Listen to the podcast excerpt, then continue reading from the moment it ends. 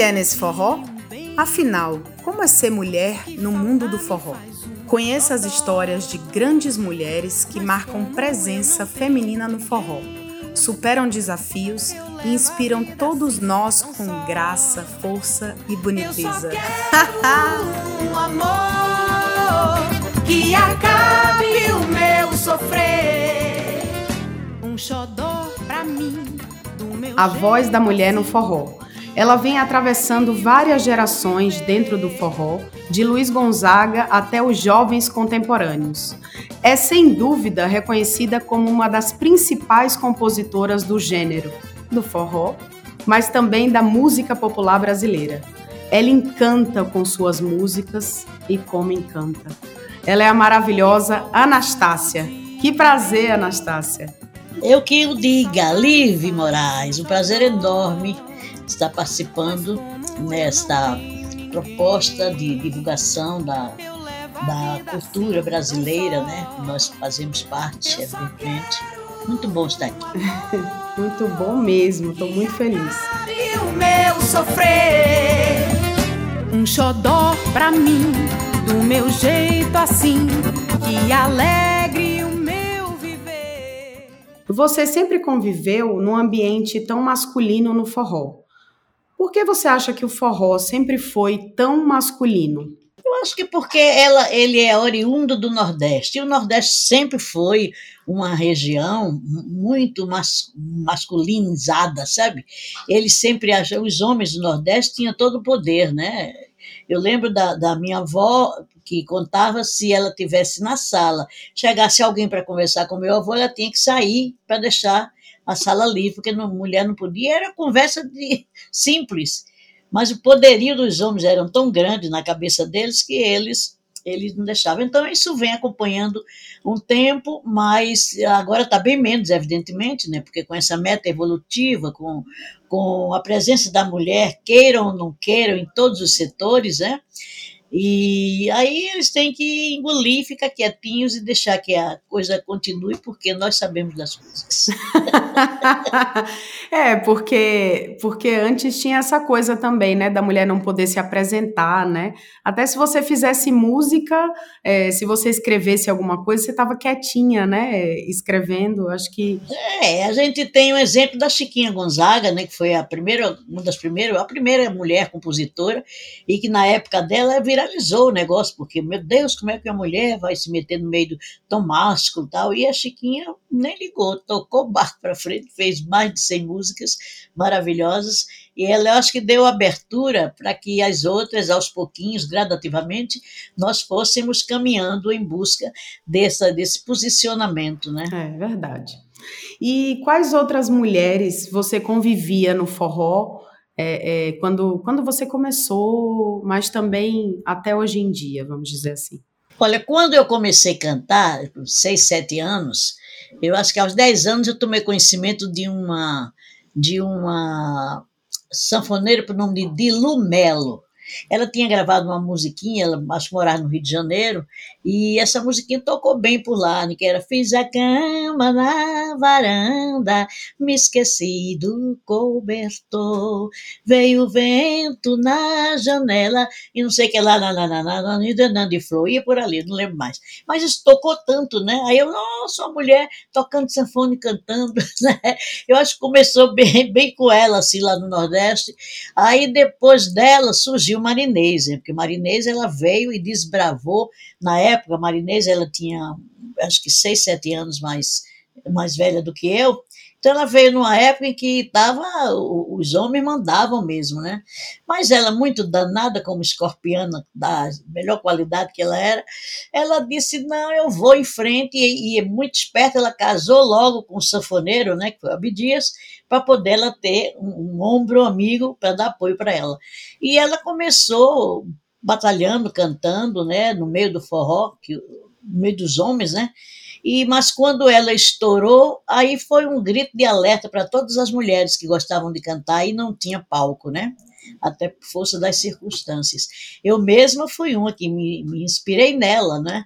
Eh, não a guisa de imitar, porque eu era vidrada na Marinês, Mas eu digo, olha, ela está aí cantando e eu vou cantar também, por que não, né? e, é, e fui, né? Procurando, buscando o meu espaço, aí surgiram outras. E aí foi acontecendo assim nos anos 50, né? Ainda, porque eu nasci em 40, é, de, entre 40 e 50, ah, aí entrou o, o ano 50, foi quando Marinês surgiu, e aí todas as mulheres foram dizendo: ah, o negócio é bom, vamos atrás.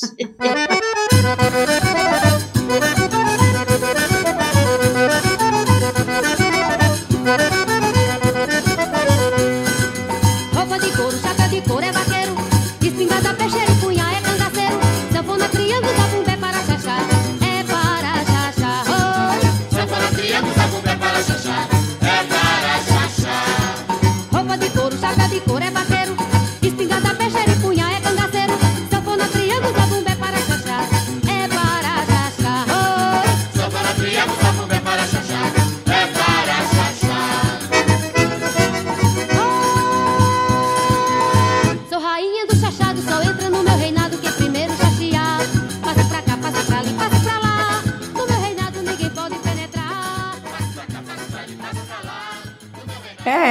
viu essa ela entrando com tanta força, né? Mas que legal que ela te inspirou. Ah, muito. Eu acho não só a mim, mas todas as mulheres da época, né? Que não tinha cantora nenhuma, mulher cantando assim, com a música do Nordeste mesmo, e sendo do nordestina. De repente, quando o Marinês surgiu, todo mundo ficou, nossa, quem é essa? Quem é essa? E nessa época eu, eu já cantava, eu fui, comecei a ser crooner, com 12 anos eu já era cruna de orquestra, mas eu não cantava forró, eu cantava outro tipo de música. E, e, por sinal, nessa época, eu tinha 13 anos, eu trabalhava com uma orquestra que tinha 10 homens, só eu de mulher, né? e ainda menor de idade. Então eu tinha que ir com a minha prima, que largava meu pé, e, e mas eu venci o concurso e fui contratada da orquestra e era isso que eu queria fazer, quer dizer, eu nem descobri, eu nem sabia que cantar a gente cantava e ganhava dinheiro. Eu pensava que cantava porque era bom cantar, entendeu? Também tão novinha, né? É, de repente me ofereceram 30 contos naquela época por, por semana. Quer dizer, eu ganhava 120 reais, cruzeiros, né? Mil cruzeiros na época. Eu ganhava mais do que minha mãe, que era tecelã e trabalhava por produção. Quando a máquina quebrava ou qualquer problema, a bichinha ganhava menos do que eu. E eu passei a ser arrimo de família com, com 13 anos, já ganhando uh, do que eu cantava. Eu cantava para fazer quatro bailes por mês, às vezes do, do, duas ou três manhãs de sol, ou, mesmo matinês, enfim. Eu ganhava meu dinheiro, né? sem cantar forró, só um baiãozinho leva uma vez ou outra. E em 60 eu fui contratada pela Rádio Jornal do Comércio, 60 não, 54, 60 eu saí de lá e passei a conviver com, com mais gente que cantava forró, mais mulheres, porque tinha uma cantora por nome de Nerise Paiva, que era da Rádio Jornal do Comércio, era muito minha amiga e, e era uma, uma, pernambucana assim que cantava muito engraçado, porque ela, ela era muito gostosona, então ela usava naquele tempo, a mulher mostrava só até o joelho, já era um frenesi, sabe? É, menino. Nossa, aí ela, ela começava cantando e tal, aí as músicas da Marinês, aí, se eu vou rodar, os homens, ah, ficava louco. Aí ela ameaçava rodar e mostrava a pontinha do, do joelho assim, eita, mas era um sucesso. Ixi, Maria. então a mulher já começou, né, se soltando, dizendo, não, vou por aqui que dá certo, e foi ótimo. Eu queria saber, assim, se você era tratada de forma diferente por ser cantora e compositora, e se já teve algum ou alguns casos explícitos de preconceito por ser mulher? Olha, quando eu cantava no bairro onde eu morava, com a orquestra, aí as pessoas que frequentavam o baile eram justo ali, daquela periferia, todo mundo vizinho do outro, conhecido porque minha mãe trabalhava na fábrica, é a filha da Marina, e não sei o que lá, e para cá. Mas quando eu comecei a cantar na rádio, aí foi uma loucura, porque a moça que cantava em rádio antigamente, ao ouvido de muitas pessoas mal informadas, é, elas achavam que era um absurdo, né? que não era ambiente para moça, né? E eu com 14 anos comecei cantando na rádio e eu me lembro que eu me, comecei a me arrumar como mocinha já, com adolescente, né? Aí eu usava um saltinho, usava um vestido às vezes mais decotado com alça, porque também é muito quente no Recife, né? Quando eu me arrumava no sábado à tarde, que eu ia pegar o ônibus, né, tomar o ônibus para ir para a rádio, todo mundo ficava na porta assim para olhar mas aquele olhar de malícia, sabe? Como de, ó, oh, já vai ela, lá vai a filha da Marina, entendeu? Uhum. Aí eu não ligava muito, não, e nisso eu fiz uma carreira, assim, muito, muito legal, de 54 a 60, porque eles me descobriram como comediante, né? Eu comecei no meu natural, fazendo umas graças, e um diretor lá disse, menina, eu acho que você, você tem, tem espírito de comediante, vou testar você. Aí fez um, uns textos e me deu para eu interpretar, né? naquele tempo era rádio, não era televisão. E eu fazia uma nordestina muito falando, muito explicado, cheia de coisa, enfim. Aí eu fiquei muito famosa, né? Eu fui de 54 a 60, praticamente, uma, uma artista assim, que todo mundo conhecia, né? Como comediante e também como cantora. Eu que lancei na, lá no, no o, o, rock da Celi Campelo, lá na, no repertório, né? Eu incluí quando saiu a Célia Campelo explodiu. Aí o discotecário já me chamou, Lucinete, tem uma cantora aqui que gravou umas coisas que vai dar certinho para você. Aí o maestro Clóvis Pereira fez uns arranjos e, e, eu cantava Estúpido Cupido, Banho de Lua. Aí foi uma loucura, porque era uma coisa nova, boa, né? Que os jovens queriam. Eu era jovem, então eu fiquei assim muito muito famosa lá no Recife. Olha, e veio essa parte, essa parte espirituosa, né? Que veio veio à tona. Eu vi chegar gente de toda parte e eu levei comigo seu mané. O sanfoneiro começou a tocar e foi gritando dentro do salão: Prepare os pés e agarre a dama, vamos dançar até furar o chão. Eu segurei na mão do seu mané e no salão saímos dançando com tanta gente. Fiquei sufocada, pensei que alguém tava me cutucando. Eu disfarcei. Aí eu virei comediante, é, aí fazia teatro, fazia. Quando tinha revista carnavalesca na Rádio Jornal do Comércio, todos os anos no carnaval, eu participava também. Um, inclusive, um dia fui dirigida até por um tio seu, que era o Mendonça ele era diretor, junto com o Eber Carvalho, que era um outro diretor, e eles que produziam a revista carnavalesca, né, e criavam o, o Brivaldo Franklin, que era um, um, escritor lá, um produtor, criava os quadros e quem me dirigia era o Mendonça. Ah, que legal! Luiz Mendonça, é. Olha só, mas Anastácia, isso, isso tudo que aconteceu foi antes de você começar a compor ou você já compunha novinha? Como, como foi essa questão da, dessa, da composição? Olha, a primeira composição eu tinha 15 anos, aí eu nunca tinha namorado, né? Porque eu nem tinha tempo de pensar nisso, apesar de ser jovem e estar interessadíssimo em namorar. Mas trabalhava muito, né? Trabalhava, aí não dava para conciliar. Aí me apareceu um cara moreninho, engraçado, bonitinho, né? Aí falou: ah, vamos pegar um cinema para a gente conversar, tomar um chá. Um... Aí tá bom.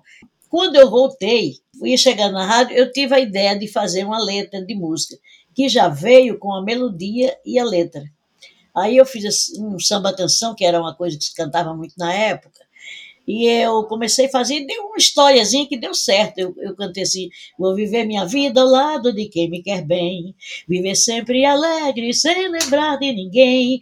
Você mentia fingindo me amar, eu acreditava. Também naquele tempo eu não vivia, vegetava. E fui por aí, né? Só que era uma conversa de uma pessoa que já tinha uma vivência que não era eu, porque eu era adolescente, ia ser o primeiro namorado, mas tinha outro, uma regra 3 lá, muito mais bem intencionado, que era, tinha mais idade, que ficava mandando recado para mim, pelos meus colegas. Ela diga a Lucinete que eu, tô, eu gosto dela, eu queria conversar com ela, com a mãe dela e tal. Aí, chamava-se Normando, era outro moreninho, que eu sempre gostei da cor morena. Aí, aí eu cheguei e falei, olha, eu vou conversar com o Normando, porque esse menino não vai dar certo, não. Aí eu fiz essa música já falando do outro, né? Que ia para um novo amor e tal e tal. Quando eu cheguei na rádio, no outro dia, eu mostrei a música para Déa Soares, que era uma cantora muito famosa aí na época, e, e era muito gente boa, gostava muito de mim. Aí eu falei, Déia, eu fiz essa música ah, ontem. Aí ela, cantei para mim. Quando eu comecei a cantar, ela tinha mais idade do que eu, ela falou, menina, vem cá. Aí fomos na sala do maestro Clóvis Pereira, e ela disse, mas escuta essa música que a Anastácia fez, que Lucinete fez. Aí ele no piano, ao piano, e eu cantei, dei um samba-canção lindíssimo. Aí eu, eu falei, presta, ele falou, tá lindo, vou fazer o arranjo para a Déia cantar. E aconteceu de maneira natural com você, né? É, eu sempre tive muita facilidade de escrever, porque eu fui uma leitora assídua de gibis, sabe? Eu, quando comecei a descobrindo a leitura, eu me encantei com gibis, era uma guerra, porque minha, essa, esse negócio de mulher no Nordeste ser muito, muito uh, censurada, minha mãe não queria saber de conversa da menina brincando com o menino. Menina tinha que brincar com menina e menino com menino. E os negócios de gibi eram os meninos que tinham, entendeu? Aí, aí, eu comprava os gibis e dizia para os meninos vizinhos da minha, da minha rua: Olha, eu tenho tal gibi assim, assim. Aí ele dizia: Poxa, eu não li esse, não. eu vou levar o meu, você lê e, você, e eu leio o seu, tá? Mas você sentiu algum desafio como compositora por você ser mulher, para poder começar a fazer suas músicas, começar todo esse processo de, de aparecer como cantora também? É, cantora, quando eu me, me, me pus na minha cabeça que era o que eu queria fazer, porque eu gostava era disso, né? E aí comecei a ganhar dinheiro, veio a conscientização de que era um trabalho. Eu disse, olha, eu estou prestando serviço com minha voz, mas eu, no fim do mês eu tenho meu dinheirinho para sustentar minha família, ajudar minha mãe. Então eu uh, fiquei mais solta, sabe? Eu digo, não, assumi, assumi a posição de cantora.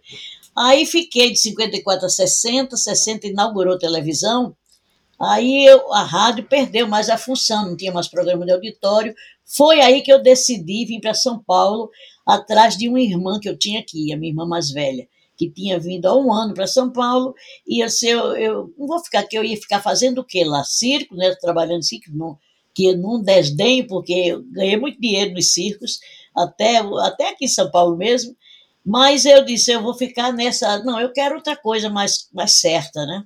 Foi aí que eu decidi vir para São Paulo, e mas eu vim com a certeza absoluta de que aqui eu ia fazer outra coisa. Como eu não cheguei a, a, a concluir é, estudo nenhum, porque na, na, na sexta série, não, na primeira, lá, na época a gente chamava primeiro ano ginasial, né? Que era para começar a fazer o bar.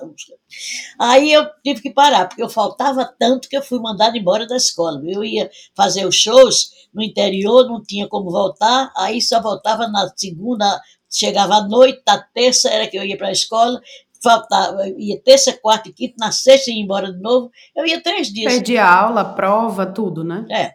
Aí o diretor me chamou e disse assim, olha, eu estudava ali no Colégio Bandeirantes, ele disse, ó, tem dois, dois caminhos, ou tu estuda ou tu canta, o que é que você quer fazer? Eu falei, cantar, porque eu estou ganhando dinheiro para cantar, depois eu pego o estudo adiante. E aí saí, né? Mas aí, quando eu cheguei aqui, eu falei: eu não sou formada em nada, eu vou fazer o quê? Lavar louça na casa das pessoas, ser doméstica com muita honra, porque eu nunca tive medo de trabalho. Eu estou disposta, desde que seja honesto o trabalho, eu vou em frente. Aí, a, a Deus e o destino me colocou no caminho que hoje eu estou, né? Só trazia coragem a cara, viajando no pau de arara eu penei, mas aqui cheguei. Eu penei, mas aqui cheguei.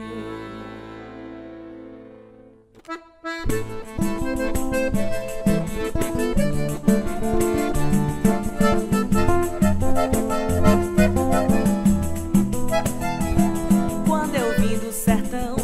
moço do meu bodocó. A balota era um o cadeado era um nó. No dia que eu cheguei em São Paulo, eu cheguei de madrugada, fui dormir ali na rua General Osório, no hotel, junto com a minha família, minha mãe, meus cinco irmãos e minha sobrinha Rose. E de manhã eu saí para procurar a minha irmã, que eu não sabia o endereço dela, e quando eu estou às 10 e meia da manhã na Avenida São João ali, é, uma, no Cine Regina, praticamente, tinha bonde naquela época, eu ia tomar um bonde que fosse para Brigadeiro.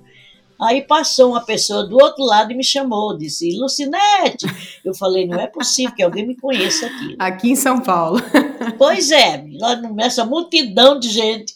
Aí o cara desceu, E essa pessoa até hoje, claro que não está mais com vida, que ele tinha mais muita idade além de mim, e eu, mas até hoje eu sou grata a Deus por ele ter surgido, porque ele foi o anjo bom da minha vida. Ele pegou e disse: O que está fazendo aqui? Eu contei rapidamente. Ele falou: Que pena que eu não posso te ajudar, porque eu vou trabalhar. Eu tenho uma reunião 11 horas na firma que eu trabalho, que era do sabão, tal de sabão português, ele era chefe de vendas lá. Mas eu vou te dar um cartão do Venâncio Curumba, que é justo aqui nesta rua que nós estamos. Olha que coincidência. Meu Deus. E um dia Venâncio me, me procurou lá, uns três meses depois, e se apresentou, que eu não conhecia, e disse: Olha, eu queria saber se você estava afim de participar de um show que eu vi lá, sua proposta. Eu estou. E ele me levou para fazer, nós fizemos três, quatro shows, e ele viu que eu interagia bem, praticar, né? Aí, quando foi dois meses depois, ele disse: Eu vou ver se arranjo uma gravação para você. Aí ele foi falar na, na Chantecler com o Palmeira, que era o diretor, marcaram para mim fazer um teste. Eu topava tudo, sabe? Eu digo, o máximo que eu posso ouvir é não, né? é. Minha mãe dizia que eu era muito afoita, que é um termo bem nordestino, né? é que eu, como geminiana, eu era extrovertida para tudo, eu sempre fazia o momento acontecer, né? usava minha, minhas mães, minha inteligência e ia lá buscar coisa. Então, o, quando eu, eu fui fazer o teste, eu cantei várias músicas que eu cantava como crooner, que não era nada daquilo que eles estavam querendo, que eles, afim, eles estavam afim de uma forrozeira, que só tinha marinês, entendeu? Na época, gravando da S.A. Vitor. Aí ele disse, canta um forró. Aí eu lembrei de Sebastiana, tinha um sanfoneiro, Alberto Calçada, me acompanhando. Aí eu dei o tom e cantei Sebastiana, ele mandou eu parar, chamou lá e disse, olha, você cantou tudo bonitinho, mas quando você cantou Sebastiana, você se entregou, você é uma forrozeira, quer fazer um disco de forró? Eu falei, quero. Ah, então nessa época é, não vinha o forró para cá, para o Sudeste, não. Você, mesmo fazendo o CD aqui, era para lá, para o Nordeste. Era. Era um produto que era feito para o Nordeste. E você, é, quem, que, os nordestinos que iam, antigamente tinha muita gente ver o São João, porque a situação financeira eu acho que era melhor, eles iam e traziam os discos para cá, porque tocava muito lá, eles compravam o disco e trazia para cá. E aqui eles se encontravam comigo nos circos, porque eu fazia todos os circos fim de semana, era sexta, sábado, domingo, quinta, junto com Venâncio Curumba, depois com Jorge Paulo, que eu passei a trabalhar, e como não tinha, nem por isso que me deram esse título de rainha do forró, porque quando eles iam me anunciar, só tinha eu de mulher aqui em São Paulo cantando forró, em todo lugar. Aí eles diziam, é, é Anastácia do quê? Eu dizia, não tem sobrenome, não é Anastácia. Aí, por conta deles, eles anunciavam a rainha do forró, Anastácia. Aí, para de cá e para de lá, me deram esse título de rainha do forró. Mas foi uma coisa boa, porque eu comecei abrindo espaço para a mulher cantar forró em São Paulo. Sim, muito importante. E Marinês vinha uma vez ou outra aqui, que ela morava no Rio, e ia mais para o Nordeste. Aí eu passei a, a, vender mais discos aqui, né? Porque ele começou o forró, a gente montando programa, tinha Jorge Paulo, tinha um, uns três programas de música nordestina aqui em rádios em São Paulo, FM o forró começou se movimentando mais, né? Ah, então também, além de você mandar o CD para lá, olha a, a, importância grande. Além de você mandar o trabalho para lá, que você gravou aqui, também você trouxe é, é, o forró com a sua voz para cá, para o Sudeste. Isso, para as pessoas que não iam no Nordeste conhecerem e curtirem o som do forró, né? Foi uma fase muito boa, tanto que eu fiz vários disso, inclusive fiquei anos na Continental, depois na Chantecler, depois saí, depois voltei de novo, para a RCA, porque toda gravadora queria que eu gravasse né, na época.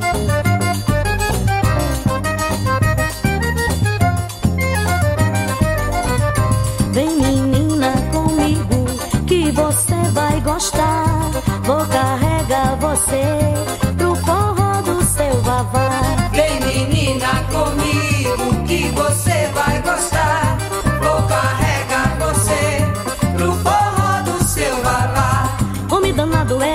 Leva quase todo mundo pra no seu forró dançar. Fica na porta com uma poça no caminho. Quem não brinca direitinho vai pra rua lamentar. Vem menina comigo que você vai gostar. Vou carregar você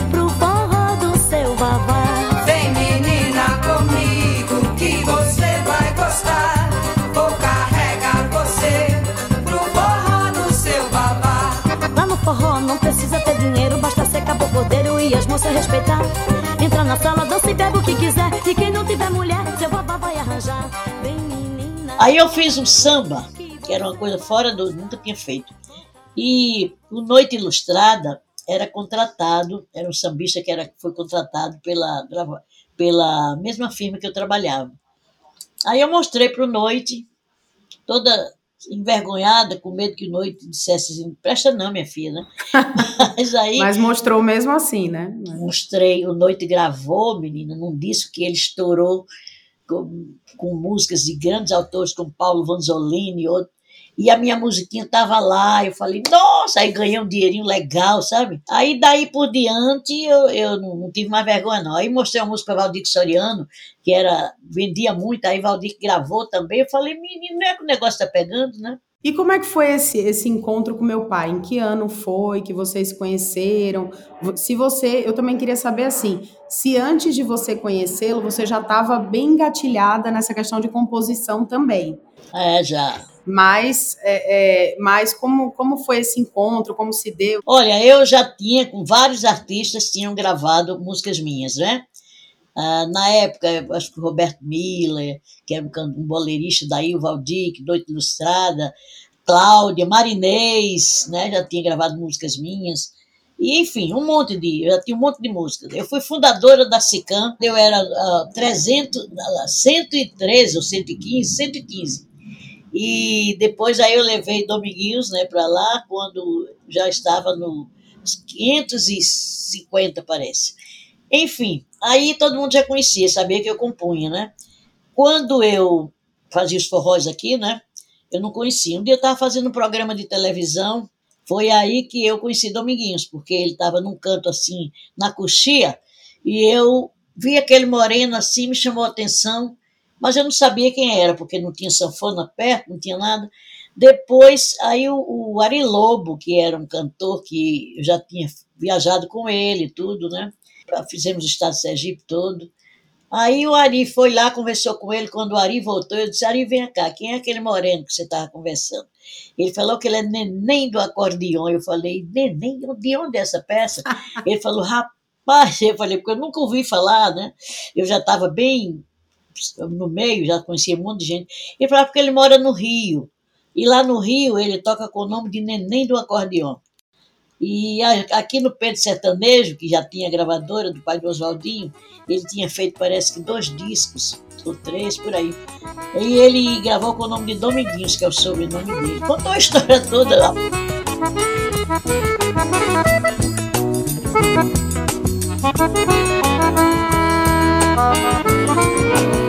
Vivo procurando alguém pra não viver triste assim. Quero arranjar um chamego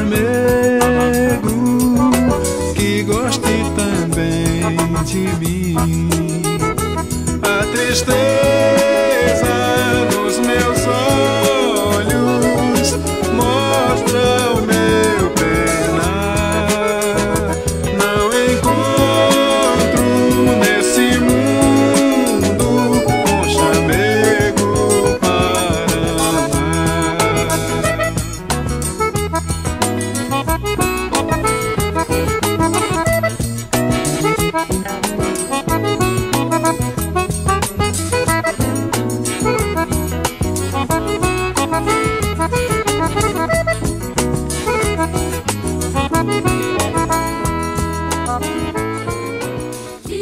Um certo dia, peguei o telefone e encontrei com ele, a gente começou a trabalhar, né, fazendo shows. Aí eu falei, "Ô, você não quer fazer uns shows comigo aqui em São Paulo?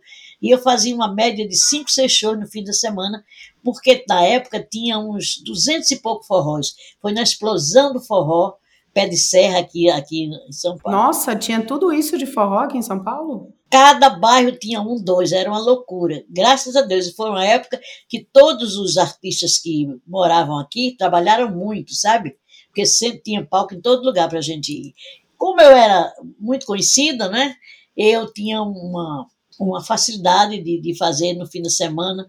Na sexta eu fazia um show, no sábado fazia dois ou três, às vezes três, terminar cinco horas da manhã, eu com a boca seca de tanto cantar forró. E, nessa, e estava fazendo. Foi assim que ele ficou sendo conhecido aqui, né? O sanfoneiro de Anastácia, né? E, e eu maravilhada, porque olha que sanfoneiro que estava comigo. Né? Mas aí ele vinha no final de semana, passava o final de semana aqui para poder fazer esse show. É, para ele gravar, para ele participar de gravações, né? Eu fazia televisão, levava ele e brigava com a produção, porque naquele tempo a gente, sempre a gente dublava, né? Aí eu dizia, não, mas ele vai ficar em cena tocando para. Mas ele não vai tocar, que é dublado, não, mas aí o povo vai saber que ele está tocando um disco. Enfim, com o meu jeitinho, eu ia mostrando ele para as pessoas, porque é, eu ficava muito feliz em saber que ele era uma sumidade, só doido que não ia entender isso, né? Eu, apesar de não tocar instrumento nenhum, mas eu via, de, com todo respeito a todos que tocaram comigo, mas eu via a diferença, né? Havia uma conexão muito forte é, do, do, trabalho de músico dele com a minha proposta de trabalho, né?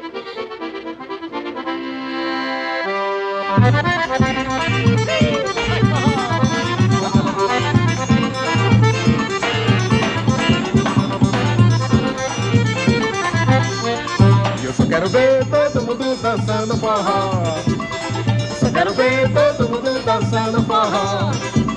E no rolê beijo para a cabeça mocotó E então essa vida seria bem melhor. Muita coisa eu fiz com a Anastácia, falo Assim como tenho sede Traga-me um copo d'água, tenho sede. Fizemos muita música que, Muito forró ah, E eu tô lá doidinho, doidinho Taco direitinho Para as meninas me olhar. Não é? É, é um bocado de coisa. Bom demais. A Anastácia foi a minha grande parceira, fizemos muita música. A música regional de primeira que eu fiz com a Anastácia. Foi assim uma coisa maravilhosa. Foi Deus que botou aquela mulher na, na, no meu caminho, que me descobriu, me levava para os forró aqui e dividiu o cachê comigo.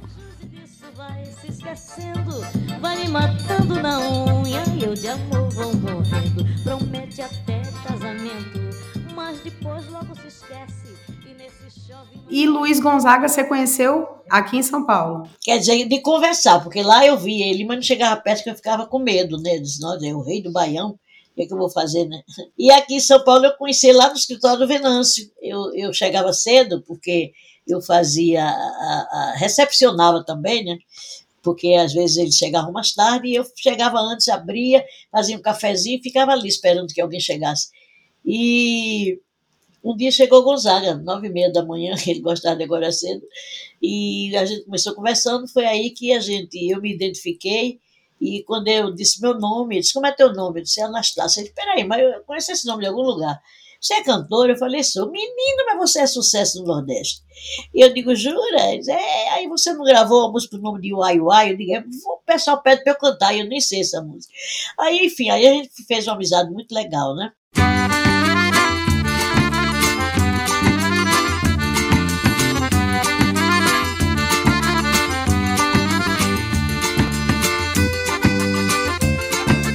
Chora, sanfona sentida, sanfona sofrida. Vem, amor, vem cantar, pois meus olhos ficam querendo chorar. Deixa mágoa pra depois. O amor é mais importante a dois. Chora sanfona, sente meu peito gemendo. Vai machucando e meu peito de amor vai morrendo. Quanto mais chora, me entrego todinha ao amor. E teu gemido disfarça em minha alma essa dor. E depois disso tudo, né, aí foi que rolou esse programa lá, e quem acompanhava o regional era Dominguinhos também, né? Então, eu fazia programa, aí isso já era 66 para 67. Aí eu fazia programa lá, fizemos quatro meses. Aí ele disse: parei, parei porque eu quero viajar para o Nordeste. Ligou para mim disse: não precisa vir, não. E eu queria saber se você não quer ir para o Nordeste, abrir o meu show e vender um livro que ele estava lançando, uma biografia, uh, O Sanfoneiro do Riacho da Brígida. de Simval Souza, que fez esse a vida dele no livro.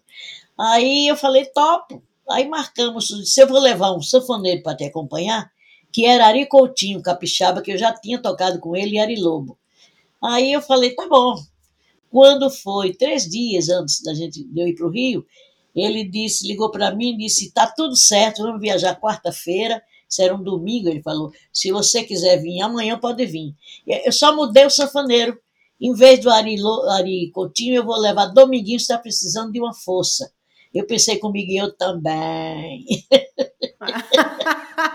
um dia de manhã, eu acordei, Dominguinhos acordava e, e, já pegava a sanfona. Às vezes ele descia, tomava café, voltava, pegava a sanfona e começava a treinar.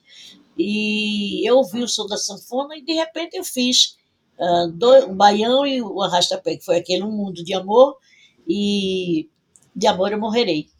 Né? E fui lá, bati na porta dele, falei, Domingues, acabei de fazer duas letras numa, em duas melodias que você estava fazendo aí. Ele nem lembrava, porque ele já estava tocando longe, né? Aí ele voltou, quando ele voltou, que eu cantei, deu certinho, sabe? Encaixou certinho as letras na melodia, nas melodias. E ele ficou assim, com aquela cara dele de leso, né? Eu falei, pronto, agora nós somos parceiros. Então foram as duas primeiras músicas e ninguém nunca tinha feito nenhuma letra. Olha quanta, quantas oportunidades o povo perdeu, né?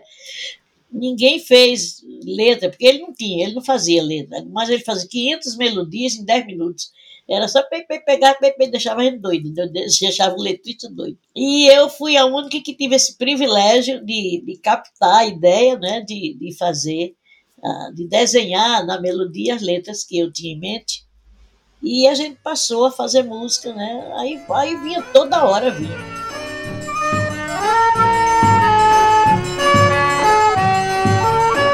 Eu de repente vi surgir no meu caminho um amor tão lindo assim e cheio de carinho.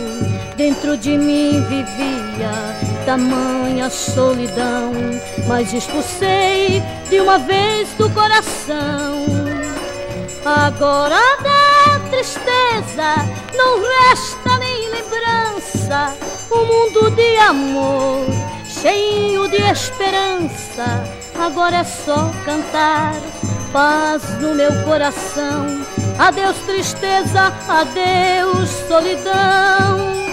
Adeus tristeza, adeus solidão.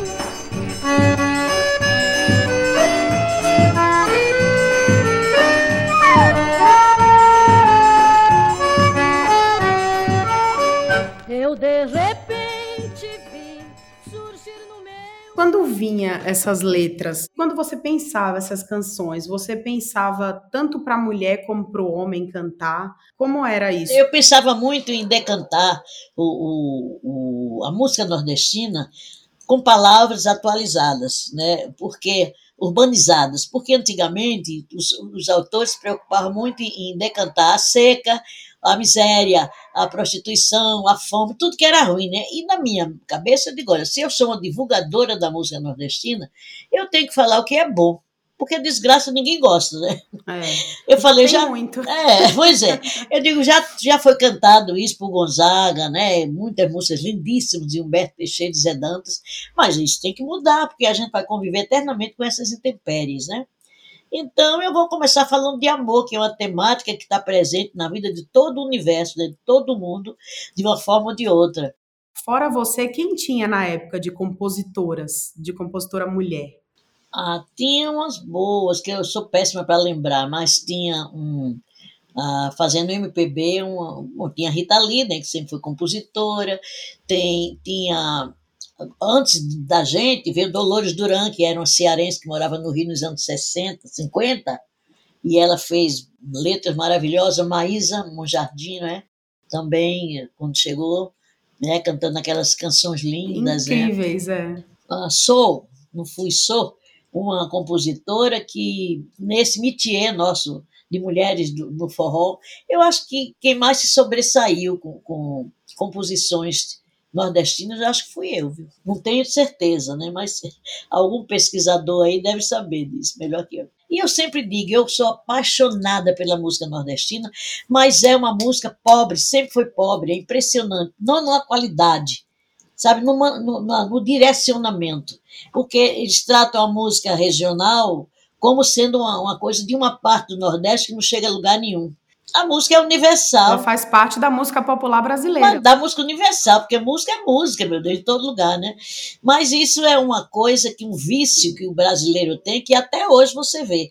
Quantos cantores bons tem no Nordeste, fazendo, aqui mesmo, fazendo uh, música nordestina, gravando música nordestina, você não ouve em rádio nenhuma. Uma vez ou outra você ouve Elba, você ouve Geraldo Azevedo, você ouve o Alceu, no, no, geral, tem muita gente cantando, mas não se faz uma programação inserindo essas músicas. E hoje está se gravando com boa qualidade, né? Tem bons cantores, jovens até, gravando bem, com sanfoneiros, músicos maravilhosos, mas a gente não, não rompemos ainda essa barreira, entendeu?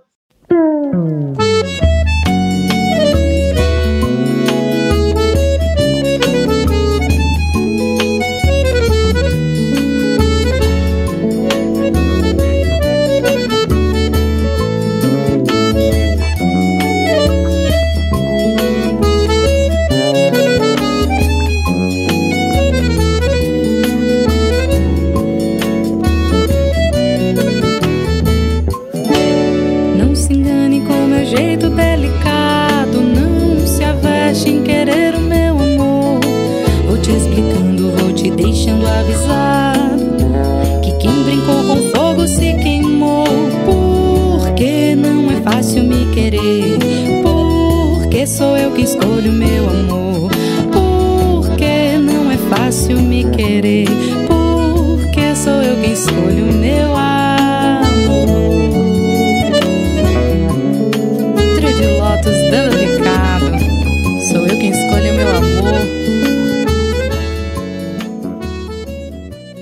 Dominguinhos ele não foi um músico de forró, ele foi um músico de, de, no geral, ele tocava Universal. jazz. É, ele não tinha essa coisa, mas como não conhecia, né, o que não se conhece, a pessoa deixa de lado. E graças a Deus, e eu tinha certeza que um dia isso ia acontecer. Quando ele começou, eu acho que a saída, a gente viajou muito, ele tornou-se conhecido no Nordeste comigo, que a gente fazia uma média de 15 shows no São João na Bahia, que eu já era, eu já era a, contratada, não, mas eu já era. Ah, meus shows eram vendidos justo pelo, pelo Codó. Codó trabalhava comigo. Eu trabalhava com ele sozinha e, e cantava com os sanfoneiros de lá. Quando eu conheci Dominguinhos, ele ligou para mim, Anastácia, eu acho que a gente vai ter uns sete, oito shows aqui. Eu falei, legal. Aí combinamos preço, tudo. Aí ele, eu falei, só que tem, mudou uma coisa. O que, é que foi? Que eu estou levando um sanfoneiro. Ele falou, não, Anastácio, sanfoneiro é uma despesa a mais, a gente faz como os outros andam, bebê. Eu digo, não, esse é especial. Primeiro que é muito bom. Segundo que é meus amores. Anastácia, passando por todas essas gerações de artistas, quais as diferenças e o que você levanta de positivo de antigamente e também nos atuais? Menina, eu acho que a gente está vivendo um momento assim maravilhoso, porque eu vim de uma, trajetória onde a música nordestina era todos gostavam mas ninguém queria ser cantora de música nordestina. O jovem, por exemplo, não escolhia ah, na maioria, ser cantor de música nordestina. Eles queriam cantar MPB, não não sei que lá. Hoje a gente vê os jovens que gostam de forró querendo eh, saber, estudar, se envolver com a música nordestina. E o poder está na mão dessa gente, entende? Desses jovens, é eles que levam. Eu tive a oportunidade de, de ir fora do Brasil, fui para a Europa, muita gente jovem, sabe? Eu acho que o público que me assistia, uns 70% eram de jovens. Jovens, é, brasileiros que moram lá, mas também daquela, daquela redondeza ali dos países vizinhos, que tem um acesso mais tranquilo para chegar de um país para outro. Está na Inglaterra, vai para a Espanha, que é uma coisa muito mais rápida. E eu não estava lá para cantar ópera, nem MPB, nem bossa nova. Eu estava a rainha do forró. Então tinha que ser o forró que eu ia cantar. E no forró eu cantava shots, baiões, né? Forró mesmo. Então, eu acho que esse interesse deles é muito importante para a gente. Não sei quanto tempo eu vou ficar por aqui, mas Uh, tenho certeza que muita gente jovem vai dar continuidade. Você está aí, graças a Deus, bem com juventude, com talento, com experiência, com, com, inteligência, e vai ser uma pessoa que com certeza vai ser responsável por essa divulgação, não só minha, como trabalho meu, do teu pai, enfim. E é nisso que eu acredito, sabe? Que no futuro vai ser bem melhor para a música nordestina brasileira. ah, Anastácia, eu quero agradecer muito, muito, muito, muito. Esse, essa, essa tarde foi realmente uma aula. É, eu acho que para todo mundo que está escutando também, assim, é uma aula muito importante, porque assim, dá uma força tão grande para as jovens que estão vindo, sabe, também para as meninas que estão vindo, porque você foi audaciosa, você foi corajosa, você foi destemida, e isso é, é, dá uma força tão grande para a gente continuar, ouvir as suas histórias, ah, não só de vida, mas de como você começa na música, de como você se descobre como compositora, como cantora, como artista, né, como comediante, né? Porque você é aquilo que eu falei, você é muito engraçada também. Além de tudo, você é espirituosa, é engraçada, faz a gente rir também. E a sua música sempre traz uma, uma mensagem é, maravilhosa e importante é, na minha vida e na vida de muita gente. Então eu te agradeço demais de estar aqui hoje falando com tantas mulheres e tantas artistas e tantos artistas que estão é, é, vivendo tudo isso agora, né? E agora está sabendo de coisas que não sabiam antes. Com certeza. Então, sou só gratidão. Pois é, e tem mais coisas que o tempo vai, vai nos ajudar a falar. Eu também agradeço, primeiramente, a Deus por essa oportunidade de estar junto com você, participando. Nada é à toa. Você sabe que a gente não está aqui por, por coincidência, né? Esse encontro de você comigo tem uma razão muito forte que está se, se concretizando. Estava escrito nas estrelas que assim ia acontecer. e eu fico muito grata a Deus que, e, e, a você por se interessar por esse trabalho. Tinha que ser, né? tinha que ter alguém por parte do, do, do Dominguinhos que, que uh, adentrasse no, no, trabalho dele, que é tão importante. E eu tenho, eu tenho quase que certeza que Só Quero Xodó daqui a pouco faz 50 anos que foi a, foi a música que nos levou do, do sertão para os grandes centros do mundo, pode-se dizer. E eu tenho, como 50 anos passa muito rápido, eu tenho certeza que daqui a 50 anos possa ser que eu, possa ser, não, não vou estar mais aqui, e, e, mas vou estar em espírito, porque eu sou danadinha, né? Eu não, não vou deixar. Mas eu tenho certeza que vão lembrar que eu e Dominguinhos passamos por aqui e fizemos Eu Só Quero Xodó e tantas outras músicas do cancioneiro nordestino popular brasileiro. Vai ficar no imaginário das pessoas. Eu acho isso muito bom, sou muito grata a Deus por esta oportunidade. Com certeza, vocês são inesquecíveis, você é inesquecível e está fazendo história aqui com a gente, tem muita coisa para mostrar. Eu te agradeço demais, porque é por isso que a gente diz que tem mulher nesse forró. Tem.